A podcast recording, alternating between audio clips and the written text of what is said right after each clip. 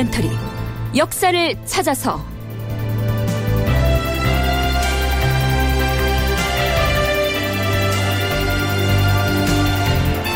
제 542편 석 달 동안의 내전 반란이 평정되다. 극본 이상락 연출 김태성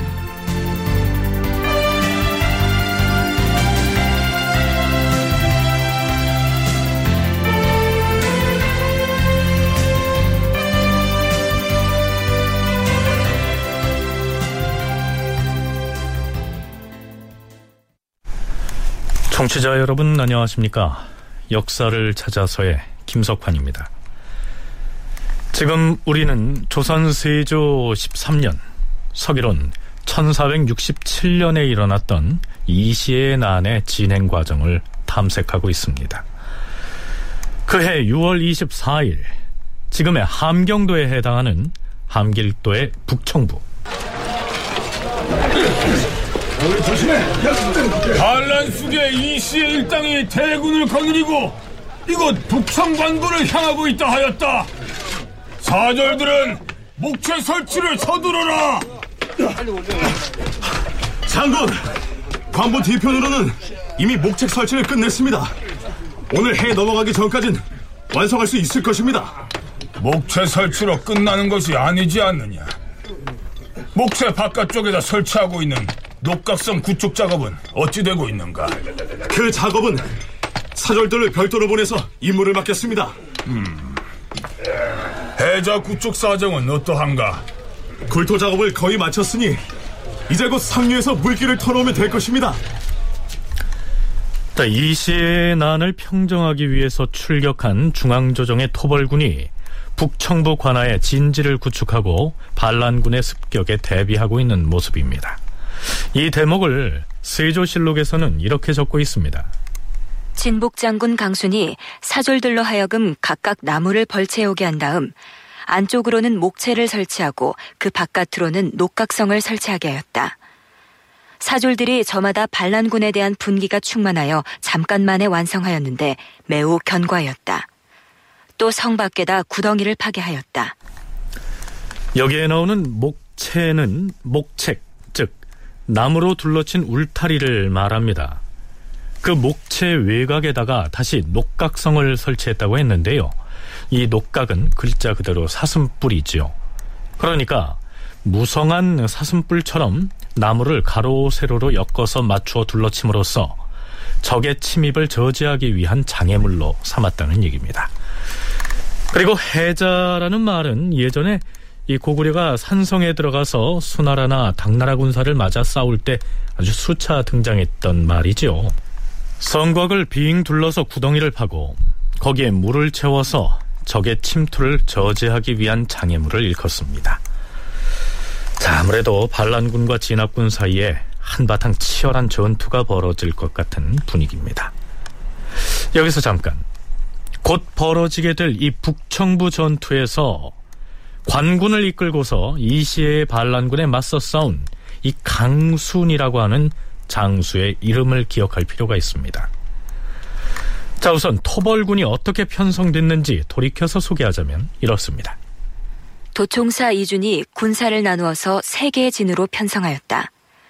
먼저 강순이 3천명을 거느리고 김교가 628명을 거느리고 박사형이 200명을 거느리고 남이가 100명을 거느리고 정준과 우공이 총통군 600명을 거느리고 일진을 만들었으며 어유소가 640명을 거느리고 허종이 2280명을 거느리고 김숭혜가 1200명을 거느리고 그러니까 왕실 종친인 귀성군 이준이 토벌군의 총사령관격인 도총사가 되고 그 휘하 장수로서 강순, 김교, 박사형, 남이 등등이 포진한 형국입니다.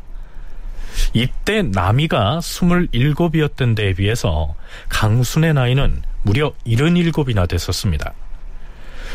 나중에 남이의 옥사가 터졌을 때 이 산전수전을 다 겪은 노장 강순도 옥사에 잘못 엮여 들어가서 결국 죽음을 맞이하게 되죠. 자, 이 얘기는 나중에 다루기로 하고요. 그렇다면 이 강순의 군대는 어떤 경로를 거쳐서 이전까지 이시애가 장악하고 있던 북청 지역을 접수해서 북청부 관하에 진주하게 됐을까요? 성신여대 오종록 교수의 설명을 들어보시죠. 관군이 이제 북상을 해서 올라가니까 예, 반란군 이시의 세력은 예, 북청에 쌓아놓았던 이제 군량을 탈취를 해서 동쪽 지역과 북쪽 지역으로 퇴각을 했습니다. 이에 따라서 관군은 예, 북청을 뭐 별 저항 없이 이제 접수를 한다라고 생각을 하고 예, 북청으로 예, 그 남쪽과 이 서쪽 지역에서부터 예, 북청으로 들어가서 주둔을 했습니다. 그렇지만 예, 이것은 사실은 이제 반군이 의도하는 결과였습니다. 예, 이 시의 반란군 세력은 자기네들이 북청 지역의 지리를 잘한다 하는 것을 믿고 관군을 북청 성 안에다가 몰아놓고서 선멸하고자 했던 거죠. 그래서 6월 23일 밤부터 이제 선멸을 위한 공성 성을 공격을 하는 일이 시작이 되었습니다. 그러니까 이시애가 이끄는 반란군 측에서 관군을 끌어들이기 위해서 일부러 북청부를 비워놨던 것인데 이시의 의도대로 강순의 군사들이 걸려든 것이다. 이런 얘기죠. 그러나 강순이 지휘하는 토벌군이 북청부 관하에 들어가서 방어 진지를 상당히 견고하게 구축해 놓았으니 이 전투의 승패를 쉽게 점칠 수가 없게 돼버린 것입니다.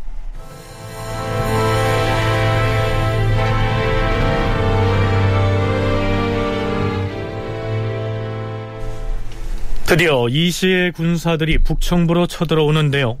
실록에서는 그 시각을 넉사자에 북고자를 써서 사고라고 적어 놓았습니다. 새벽 2시에서 4시 사이에 해당하죠.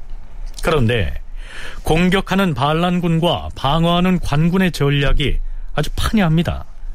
물론 우리는 이시의 군사를 반란군이라고 일컫지만 이시에는 관군인 강순의 군사를 반란군 이렇게 불렀겠죠. 우리가 쳐부숴야 할 반역의 무리들이 지금 저 관아의 울타리 안에서 잠에 빠져 있다. 이제 저놈들은 도간에 든 쥐다.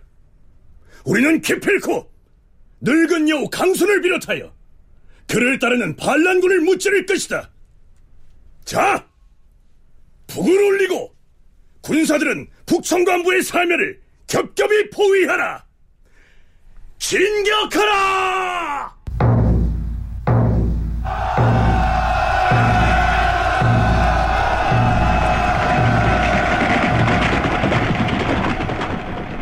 그런데 이시에와 그의 동생 이시압이 이끄는 군사들이 성을 포위하고 조여 들어갔을 때 예상치 못했던 상황에 봉착하게 됩니다.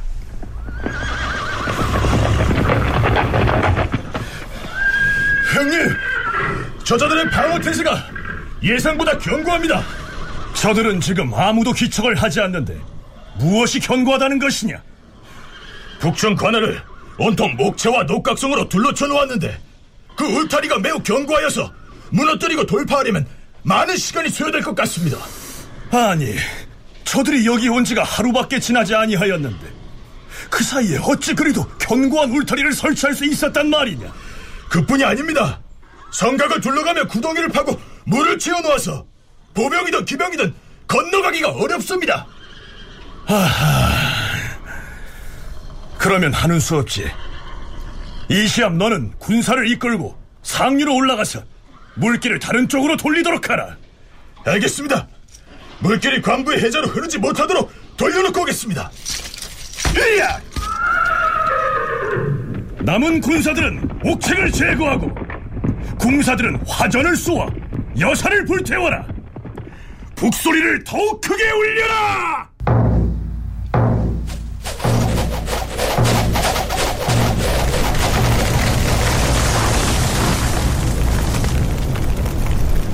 여기에서 화전, 즉 불화살을 날려서 불태웠다고 하는 이 여사란 군인들이 임시로 지은 움막을 일컫습니다.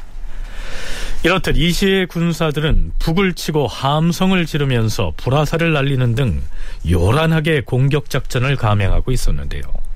그렇다면 강순이 이끌고 있는 방어군은 그 시각에 무엇을 하고 있었을까요? 세조실록의 해당 기사를 소개하자면 이렇습니다. 밤중에 이시에가 만 6천여 군사를 거느리고 와서 수ገብ으로 포위한 다음 서쪽 면을 공격하니 장애물이 거의 무너졌다. 또한 물의 상류를 막아 북청관부의 진영으로 흐르지 못하게 하였으며 화전을 날려서 분해에 지어놓은 여사를 불살랐다. 반란군이 북을 치고 떠들며 크게 부르짖으니 그 소리에 천지가 진동하였다. 그들은 간혹 오랑캐의 말을 크게 외치면서 기세를 올려 삼면에서 합동으로 공격하였다. 그런데 강수는 군사들로 하여금 함매하게 하고 마족을 매게 하였으며 더불어 싸우지 못하게 하니 진중이 고요하기가 사람이 없는 것과 같았다. 강순이 군사들에게 함매하게 했다라고 했습니다. 여기서 함매란 군사들이 소리를 내지 못하게 하고 입에다가 가느다란 막대를 물리는 것을 말합니다. 게다가 말이 발굽 소리를 내지 못하도록 말의 다리를 붙들어 매게 했던 것이죠. 혹시 군대에 다녀오신 청취자라면 야간 전투 훈련을 할 때 기도 빈익을 유지하라 이런 말을 들어보셨을 텐데요. 적에게 들키지 않도록 정숙 보행을 하는 등 모습과 행동을 철저하게 은폐하라는 뜻입니다. 강순의 군대가 그런 전략을 썼던 모양인데요. 강순이 아무런 대응을 하지 않는 이 유령 작전으로 나오게 되자 이시아가 좀 당황스러웠던 모양입니다. 실록을 보면 이시에가 이끄는 군사들은 진을 옮기려고 생각하고 드디어 일단 물러갔다가 새벽에 다시 진격해왔다. 이런 기록이 보입니다. 이때부터는 성 안에서 군사를 지휘하고 있던 강순도 맞대응을 하게 됩니다. 저들이 성벽 가까이 접근하지 못하도록 화살을 쏘아라!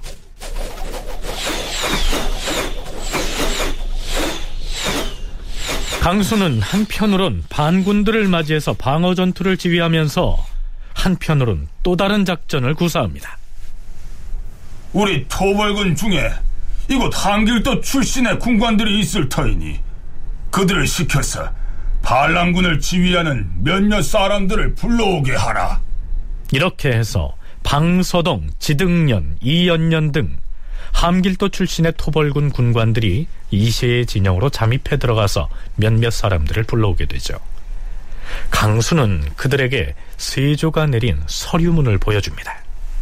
너희들은 이미 주상전하께서 내리신 서류문을 보았을 터인데 어리석게도 아직 누가 반란군이고 누가 관군인지 구별을 못하고서 감히 관군에게 항거를 하는 것이냐? 강수는 그들 몇 사람을 설득해서 다시 돌려보내는 한편 전흥민, 정흥덕 등으로 하여금 임금의 유서를 가지고 울타리 밖으로 나가서 반란군들에게 보이게 함으로써 자중질환을 유도하죠. 자자자. 이것이 바로 임금님이 우리한테 보낸 서류문이라는데? 아, 어디? 뭐라 써 있는지 나도 좀 보자고. 아이, 이리 와보시게. 아니, 이게 뭐야? 우, 우리는 지금껏 함길도 관찰사 강효문이 조정에 있는 신숙주 한 명의 등과 짜고 반역을 하니까 우리가 모시는 이시혜 장군이 그자를 죽인 것으로 알았는데 가만. 여기 임금이 보낸 서류문에 따르면 반역자는 강영훈이 아니고 우리 장군이란 얘기가 아닌가? 이게 어찌 된 일이야? 조용히 하게나. 조용히 그 모시고 난 관군에 맞서 싸우는 것 이제 하지 않을 참이네. 나, 나도 그러겠네. 이러다 반역죄인으로 몰려서 멸종을 면치 못할지 어찌하는가?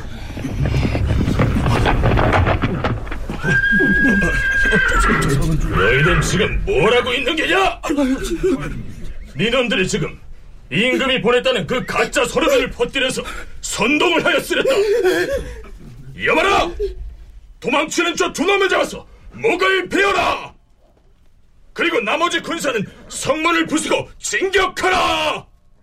북을 크게 울려라!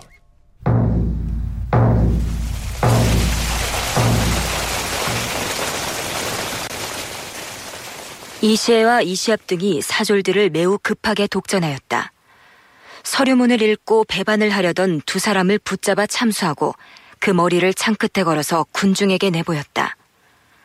군중이 몸을 떨며 모두 창을 세우고 진격하여 관군과 십여 합을 싸웠다. 사상자가 셀 수 없이 많았다. 관군 중에서는 이숙기와 남이가 살생한 반란군의 수가 가장 많았다. 정오 무렵 이시에는 결국 길주 사람 박일애를 관군 진영으로 보내 항복을 빌게 하였다.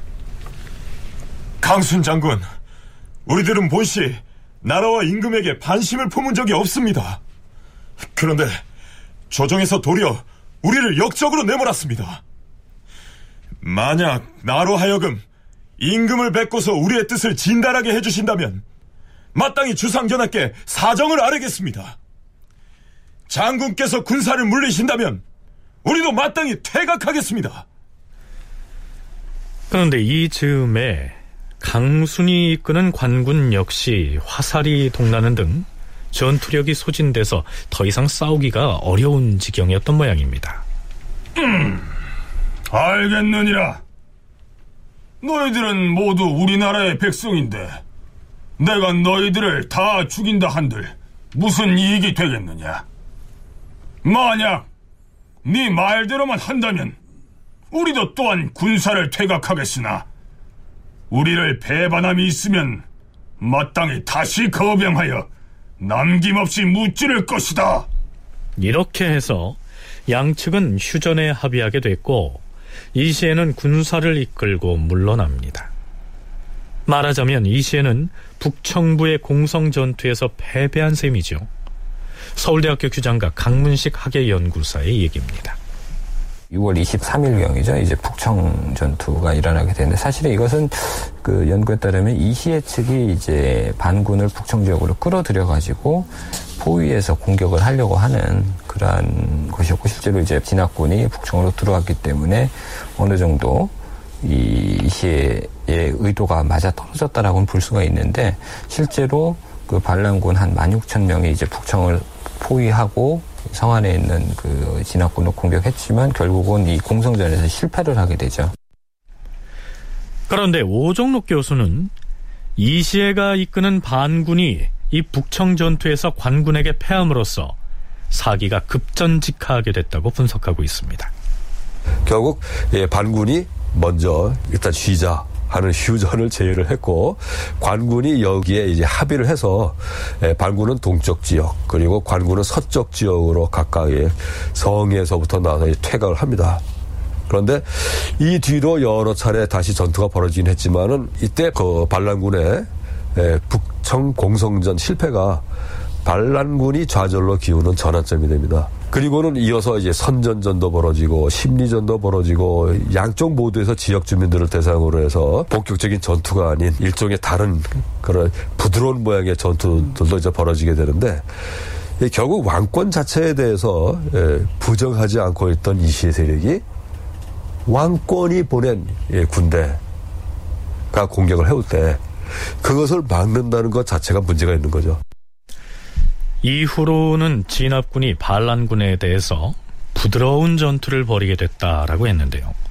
말하자면 선전전이나 심리전을 통해서 관군에 저항하는 이시에가 반역을 하고 있다는 사실을 반란군의 병사들 또 함길도의 주민들에게 알리는 공작을 대대적으로 전개했다는 얘기입니다. 앞에서 6월 24일경에 벌어진 북청 전투를 소개했는데요. 그 이전인 6월 초에 반란군의 부사령관격인 이시의 동생 이시합이 사로잡혔다가 가까스로 탈출했던 사건이 있었습니다. 이미 그때부터 반란군의 기세는 상당히 꺾여 있었다고 봐야 하겠죠. 이시의 동생으로서 사실상 부사령관 역할을 하고 있었던 존재가 회령 지역의 토호, 그러니까 육진이죠. 육진 지역의 토착 세력들로부터 공격을 당해서 사로잡힐 뻔했다. 하는 사실이 알려지면서 관군의 사기가 올라가게 됩니다. 그래서 진압군의 선봉군이 달이 바뀐 6월 달에 들어서 6월 1일 함흥으로 쳐들어가게 되고 도청사가 거느리는 이제 본진이 안변을 거쳐서 6월 중순에는 함흥으로 또 이제 진격을 해 들어가게 되고 새롭게 한길도 병마절도사로 임명이 된이 허종이 그 6월 4일에 평안도 지역에서부터 영흥 지역으로 예, 진격해 들어가서 반군 세력을 포위하는 국면이 형성이 됩니다. 이전까지 이 시에는 북방의 육진 지역을 제외한 함길도의 거의 전 지역을 장악했었는데 시간이 흐를수록 관군에게 밀리는 양상을 보이게 된 것입니다.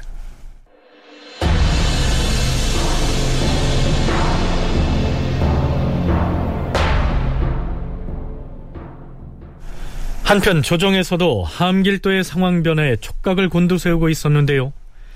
이 무렵 궁궐을 호위하고 있는 군관인 갑사 유자광이 세조에게 이시의 무리를 평정할 수 있는 계책을 적어서 올립니다.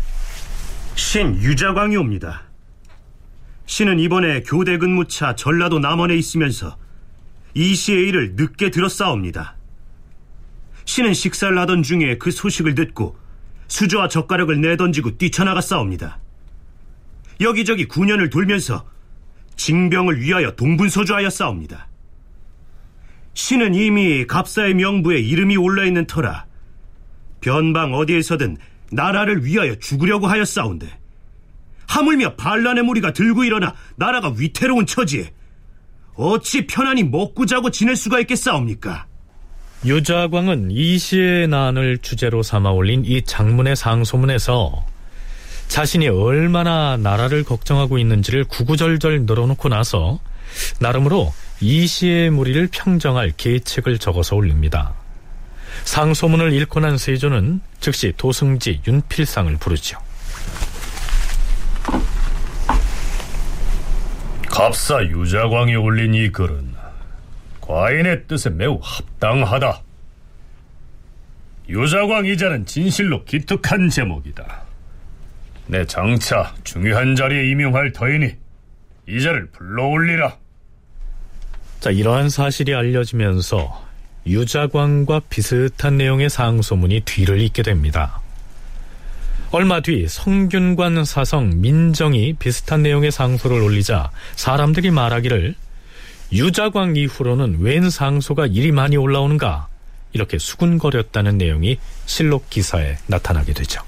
즉 유자광이 임금에게 애국심에 넘치는 상소문을 올려서 출세의 기회를 잡으려고 했던 것으로 여겨서 부정적으로 기소를 하고 있는 것입니다.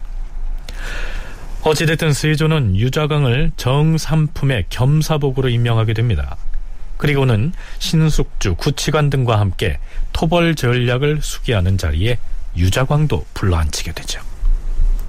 왜 토벌군은 반역 숙의 이시의 무리의 본거지인 홍원으로 진격하지 않는 것인가? 아직 반란군의 세가 견고하기 때문에 도총사에게 홍원에 속히 들어가라고 명하는 것은 불가하옵니다.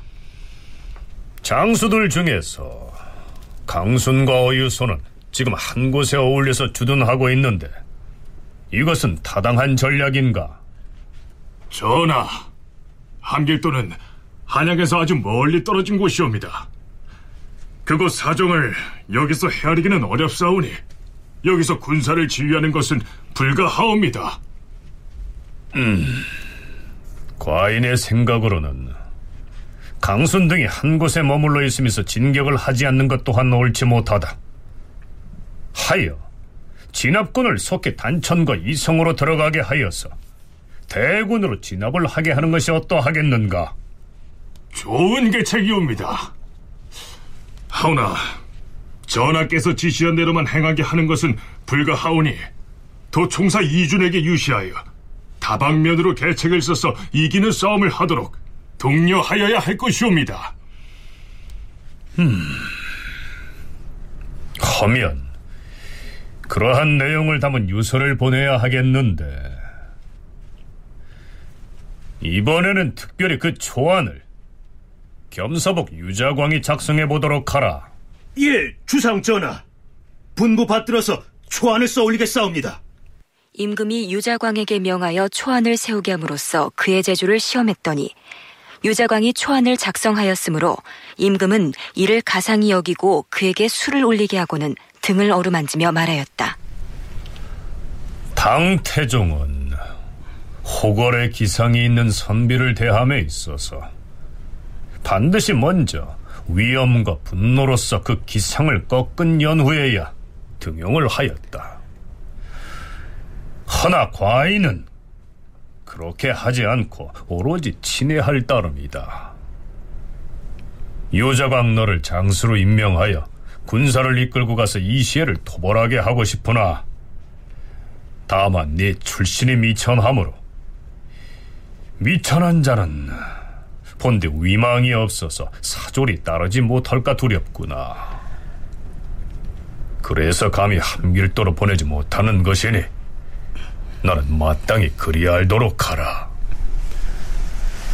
서자 출신으로서 출세지향적인 행적을 보이게 되는 이 유자광이라는 이름 역시 기억해둘 필요가 있습니다.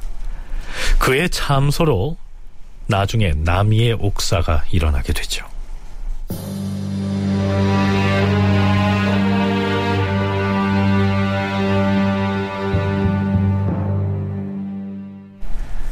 드디어 홍원 지역에 있는 반군을 격퇴하기 위해서 관군의 지휘부가 부산하게 움직입니다. 7월 13일 강순이 도총사 이준에게 급히 글을 보냈다. 홍원 출신 지방관인 석유라는 자가 이 씨의 휘하에 군사들을 불러 모아서 탕구령 고개에 이르렀다가 우리 나졸들에게 체포되어 왔습니다. 제가 그 형세를 취조하여 물으니 그자가 이렇게 대답하여 싸웁니다. 이 시의 군사가 갑술일의 관군과 전투를 벌이려고 계획하였다가 다시 정축일로 계획을 바꿨습니다. 이 시의 부하인 이명효가 홍원과 북청 그리고 삼수갑산의 군사를 거느리고 당구령을 넘어서 신익평 쪽에 조둔하면서 함흥으로 왕래하는 길을 끊었고 이 시합은 이성 이북의 군사를 거느리고 마을령을 넘어서 이명달의 집 앞들에 조둔하고 있으며 이 시에는 회령 이북의 군사를 거느리고 대문령을 넘어서 열려문 들판에 조둔하면서 관군이 자멸하기를 기다리고 있습니다. 사정이 이러하니 구원병들을 급히 들여보내십시오. 보낼 때는 군사들로 하여금 갑옷 위에 모두 흰 옷을 입게 하십시오. 이제 관군은 이시의 측의 위치와 작전 계획을 입수해서 역공태세를 갖춥니다. 한편 세조는 유자광을 함길도 현지로 보내는데요. 세조가 유자광 편에 보낸 어찰의 일부를 소개하자면 이렇습니다. 과인이 구문신에게 정예 병력 천명을 거느리고 가서 구원하라 하였으니 도청사는 이 병력을 인수하여 사용하라. 또한 함흥 이남의 여러 고을을 군사로서 지키지 않는다면 민심이 흉해져서 뜬소문이 돌게 될까 염려되니 병력을 유지하여 민심을 타이르라. 함흥 이남의 모든 고을에서 장정들을 징발하여 종군하게 하고 서울에서 보낸 관군을 여러 고을에 남겨 진무시킴으로써 백성들로 하여금 반역하는 마음이 다시 생기지 않게 하라. 또한 과인은 관군의 장수 중에서 남이가 가장 크게 용명을 떨쳤다는 말을 들었으므로 이제 남이를 당상관에 임명하는 바이며 이숙기도 또한 적을 쏘는데 공이 크다고 하니 당상관에 임명한다. 그 나머지 장수들도 유능한 자가 많을 것이니 도청관인 그대가 그 등급을 매겨서 계달하는 대로 즉시 상을 주겠노라. 7월 14일 날 이제 반군이 홍원 지역에 집결해서 관군에 대해서 공격 태세를 갖추었었는데 이 정보를 미리 입수한 관군들이 그 뒤에 처져 있던 본진 병력 2만 3천여 명을 세 개로 나눠 편성해서 말하자면 이제 빙 둘러싸는 포위하는 형태로 모양을 갖추고 전진을 해오게 됩니다. 그러자 이제 반군은 공격을 하려던 것을 물려고 다시 이제 퇴각을 하게 되고 이제 수적으로도 열세다 하는 것이 뚜렷하게 확인이 되면서 이제 반란은 실패했다는 것들을 이제 알게 되고 그러자 이탈하는 숫자가 계속 늘어나게 됩니다. 그 결과 7월 말이 되면은 이 반란군 세력은 5천 명 정도로 줄어들어 있었고요. 자, 이제 2만 명이 넘던 이시의 휘하의 반란군들이 5천 명으로 줄어들었을 뿐만 아니라 그 5천 명도 자신들이 왜 이시의 명을 받아서 관군을 상대로 싸워야 하는지 이렇게 회의할 만큼 사기가 바닥으로 떨어진 상태였습니다. 판세가 기운 것이죠.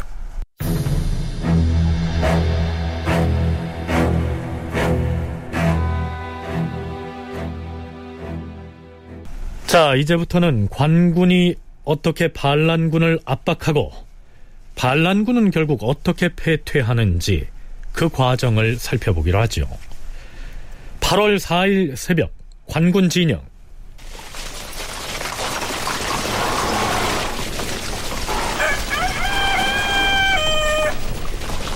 이날 새벽 달기울 무렵 진복장군 강순이 선봉이 되고 함길도 절도사 허종과 대장 어유소 그리고 도총사 이준이 행군하여 거산역에 이르렀다. 이시애가 이끄는 적병 약 5천여 명이 이미 먼저 마흘현에 운거하였는데 남쪽으로는 바닷가에 이르고 북쪽으로는 태산에 이르는 15여리에 걸쳐서 포진하였는데 많은 깃발을 휘날리고 있었다. 관군과 반군이 일정 거리를 두고 대치하고 있는 상황입니다. 적의 정황을 살피러 갔던 장수 최적 등이 돌아와서 이렇게 보고합니다. 장군, 제가 반란군 진영에 잠입하여 동태를 살펴보았는데 반란군 장수 김극효 등이 이르기를 만일 세종대왕의 손자이신 귀성군이 실제로 저들 앞에 모습을 보여 주신다면 마땅히 자기들이 먼저 이시애를 잡아 바치겠다 이렇게 말했습니다. 음, 알겠다.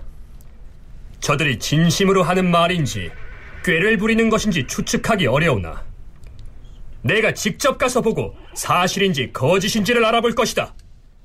자, 가자!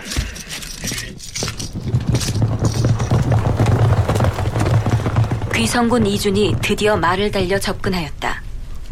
이윽고 이준과 함께 간 지등면이 큰 소리로 외쳐 말하였다. 어리석은 자들에게 아뢰노라! 지금 귀성군께서 여기에 도착하셨다! 너희들은 속히 와서 귀성군을 배하라! 그러나 반란군 무리는 자기들이 먼저 험한 요새를 점거하였으므로 형세가 유리하다고 믿고 오히려 이렇게 답하였다. 우리가 그쪽으로 가긴 어렵다! 귀성군이 군사를 버리고 이쪽으로 오게 하라!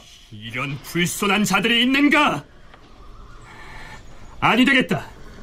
장수들은 각각 휘하의 군사를 통솔하여 적진으로 진격하라!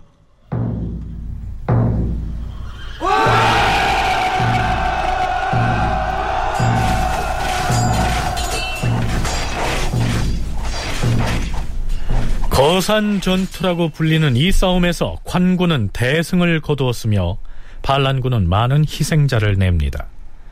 다급해진 이 시에는 홀로 몸을 빼내서 말을 타고 도망쳐 가까스로 목숨을 부지하게 되죠.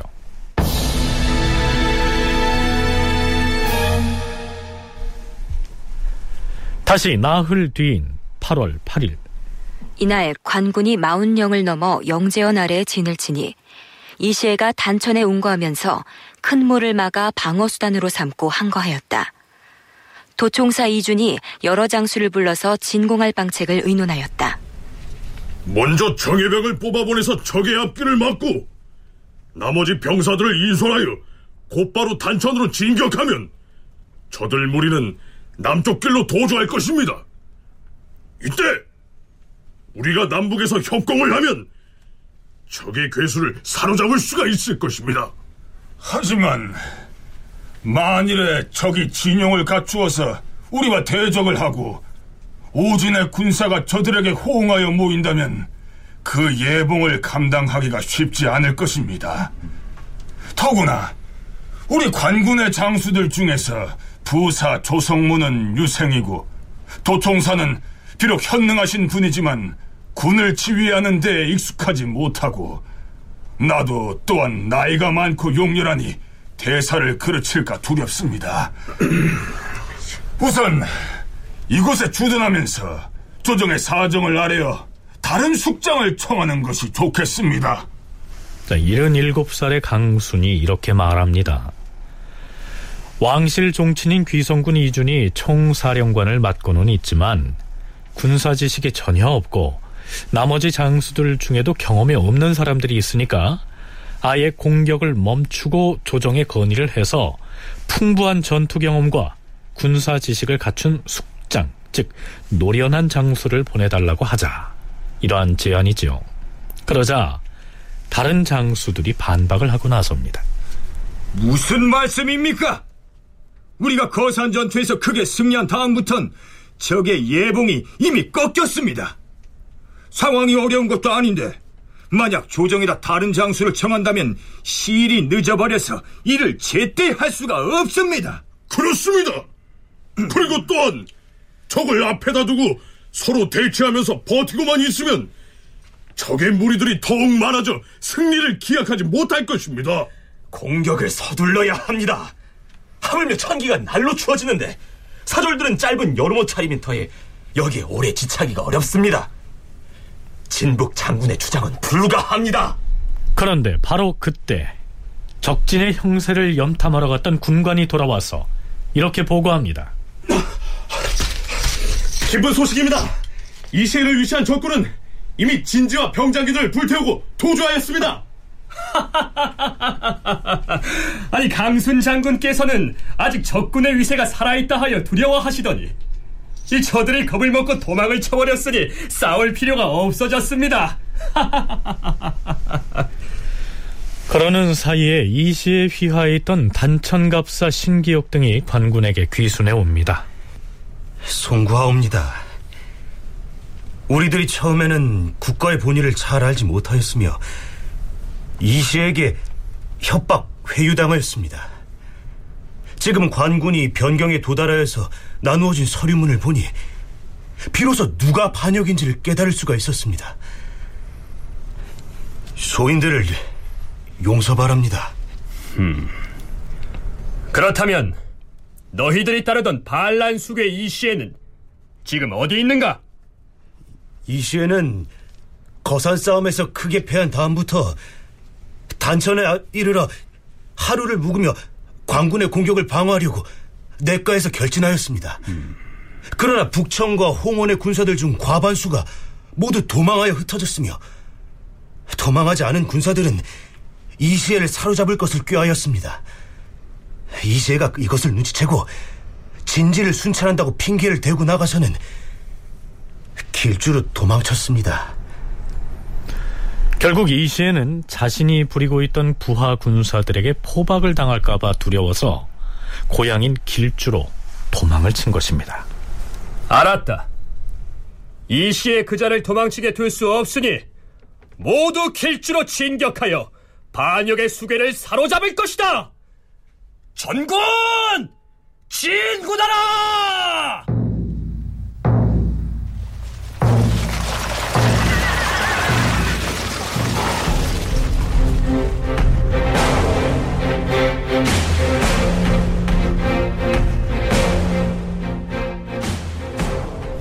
8월 12일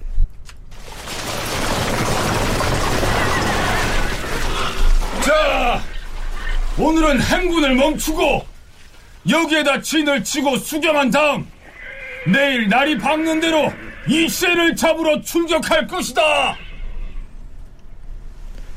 이날 관군은 마천령을 넘어 영동역에 이르렀는데요. 영동역 앞 들판에다가 막 진을 치고 있었습니다. 그때 이 시에 부하였던 장수 한 사람이 관군의 진영으로 찾아오죠. 소인은 길초 사람 이주라고 합니다. 너는 무슨 연유로 이곳에 찾아왔느냐? 소인은 그동안 이시에게 협박당하고 회유당하여 나라에 죄를 지었습니다. 뒤늦게 사정을 깨닫고서 종성의 갑사 이울러둔과 더불어 이시에와 이시압을 유인하여 사로잡았습니다. 뭐라? 지금 이시에는 어디 있느냐? 곧 이곳으로 압송돼 올 것이옵니다.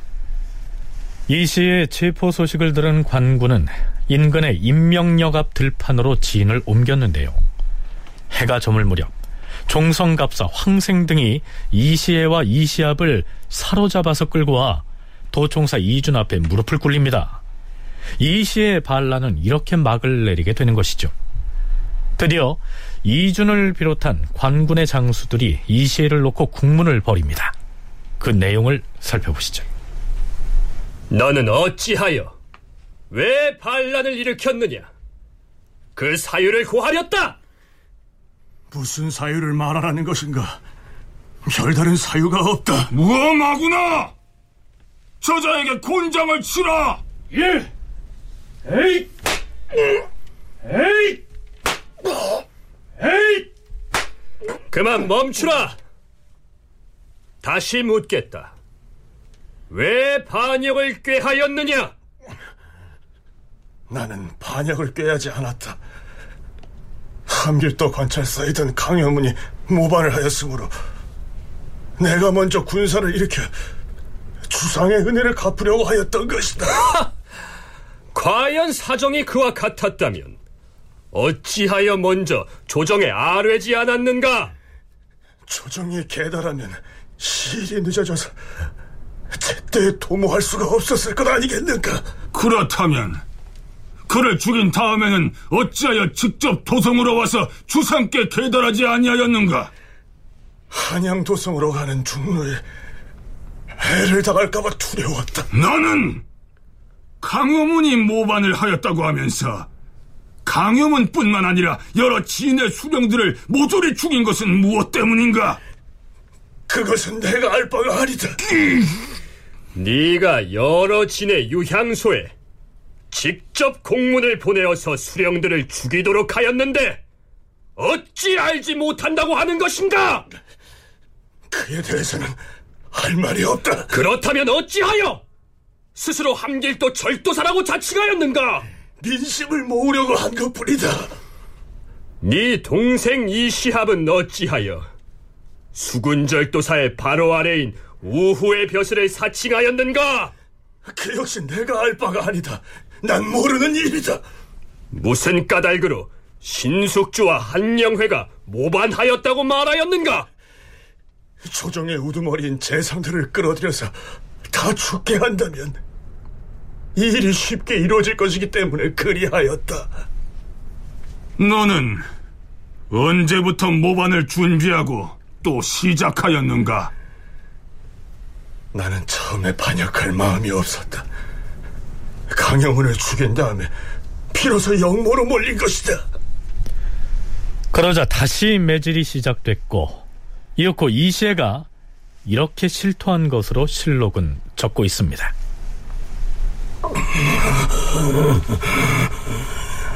나는 여기 함실도에 의거하여 수년 동안 군사를 기른 다음에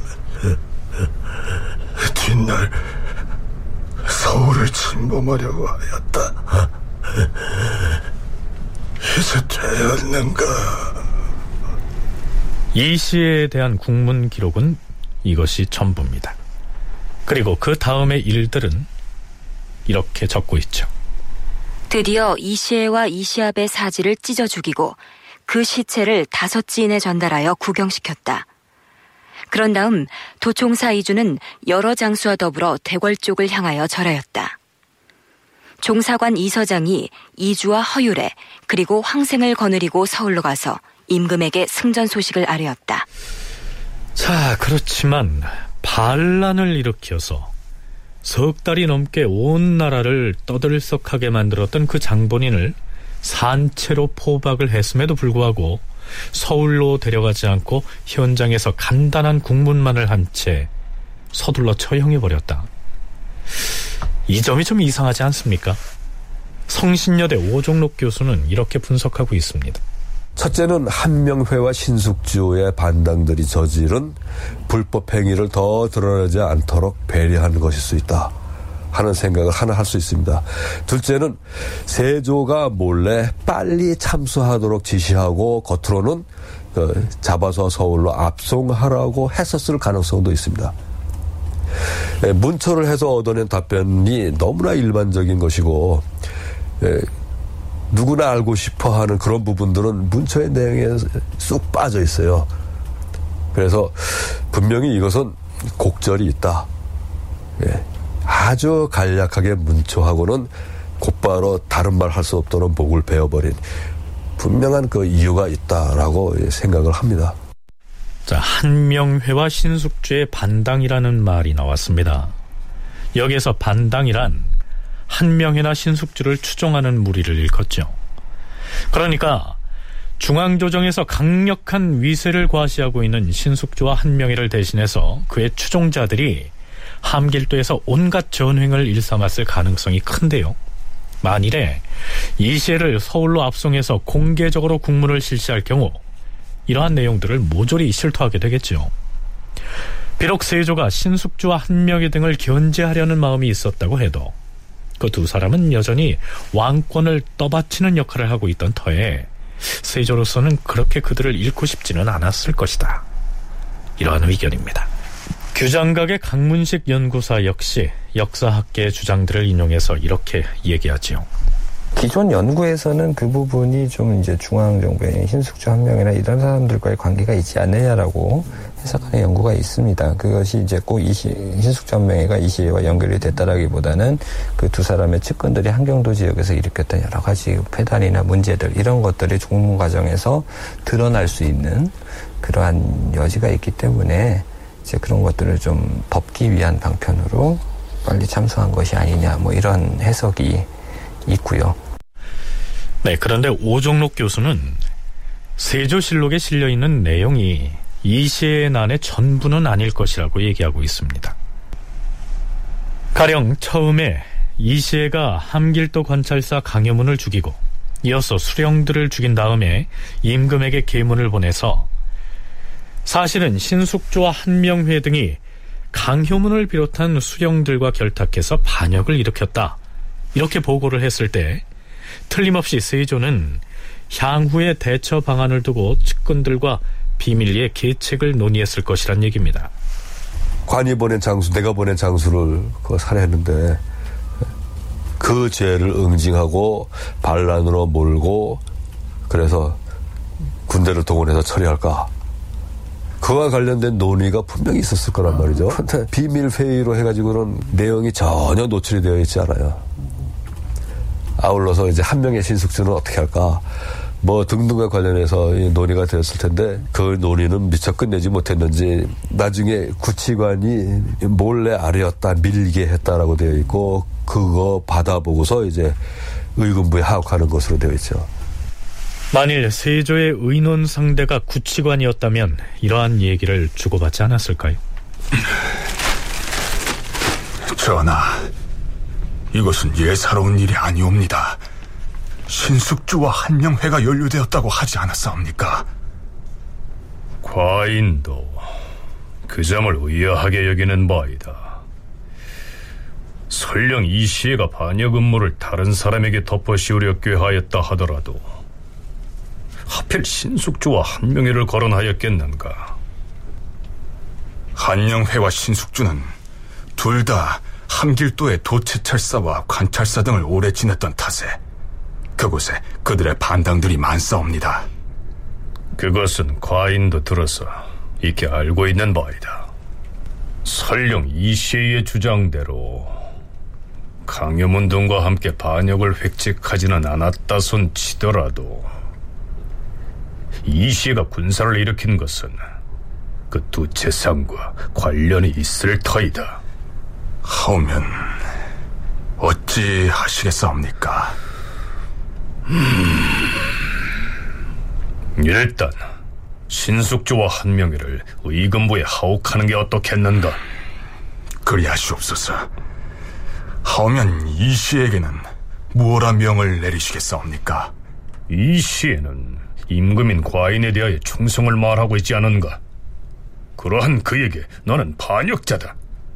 이렇게 말할 수는 없는 일 아니겠는가? 그러하오나 전하께서 임명하신 지방의 관리들을 죽였사옵고 또한 어명에 의하여 파견된 관군에게 무기를 가지고 저항하고 있었는데 이를 어찌 반역이라 아니할 수가 있겠사옵니까?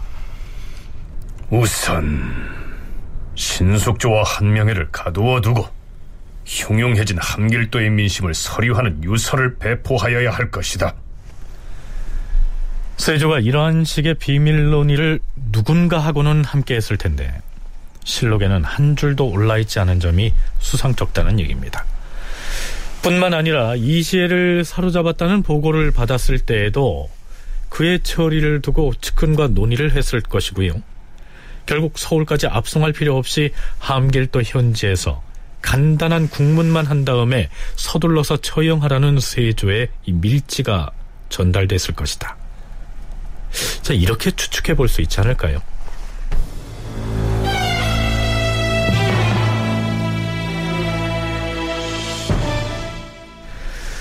세조실록에서는 이시에 대한 처형 관련 내용을 기술하면서 이시에가 반역을 일으킨 사유를 이렇게 정리해 놓고 있습니다.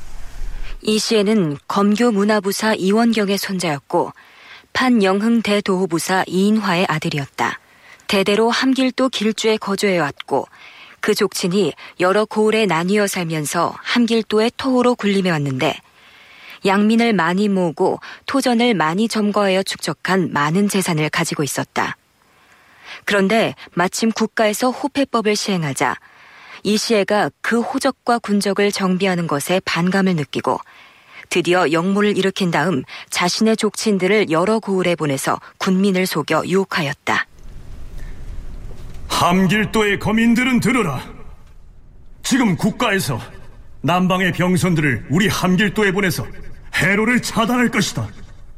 또한 육군은 설할령과 천령을 경유하여 일시에 몰려와서 함께 본도의 군과 민들을 모조리 죽일 것이다. 이시애가 반란을 일으킨 그 발단이 이러했다는 것입니다. 자, 그건 그렇고요. 일단 반역을 주도했던 이시애는 붙잡혀서 참수형에 처해졌지만 나머지 연루자들을 처리하는 것이 문제거리로 대두됩니다. 강문식, 오종록 두 전공학자의 얘기를 차례로 들어보시겠습니다. 이시의 일가들을 이제 다 출색해서 체포해서 하도록 했고요. 그다음에 이시에 편당했던 그 반란 세력들을 계속 그 8월 22일, 뭐 24일, 28일 뭐 등등에 거쳐서 순차적으로 국문 후 이제 처형하는 그런 과정들이 계속 진행이 됩니다. 그래서 그런 것들이 이제 지방에서 보고가 올라오고 뭐 이런 것들이 뭐 시차가 좀 있어서 뒤에까지 계속 한 번에 다 나오지 않고 뒤로 이어지는데 어쨌든 계속해서 이제 그러니까 이시에는 잡혔지만 그 당여들이 다 일시에 체포된 건 아니었기 때문에 체포되는 대로 국문과 처형 이런 과정들이 계속 진행이 됐다라고 볼 수가 있죠. 그 세조와 중앙 권력은 그 가급적이면 이시에와 그 족친들 그리고 적극적으로 반란에 가담해서 중앙에서 파견된 수령 장교 이들을 이제 살해한 자들 예, 이들을 중심적으로 처벌을 하고 일반적인 가담자들은 그 죄를 묵인하고자 했습니다. 그런데 이 적극적인 가담 세력은 그 상당수가 이미 전투 과정에서 이제 죽었고 예, 그런데 도망한 자들을 끝까지 추적하여 찾는다면은 다시금 현재 큰 소요가 일어날 것이 뻔하기 때문에 먼저 잡은 사람들을 중심으로 해서 강원도 지역으로 내려보내서 강원도 지역 각 고을의 노비로 다 이제 묶어두는 네, 그런 조치를 취했습니다. 다큐멘터리 역사를 찾아서 다음 주 이 시간에 계속하겠습니다.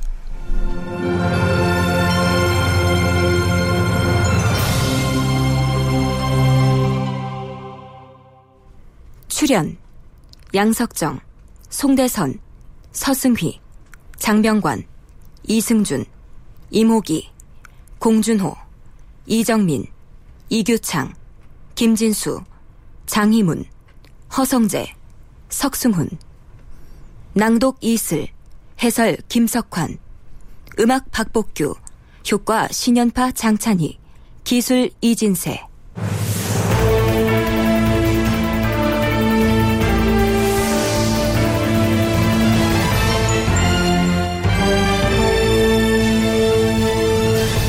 다큐멘터리 역사를 찾아서 제542편 석 달 동안의 내전 반란이 평정되다 이상락 극본 김태성 연출로 보내드렸습니다.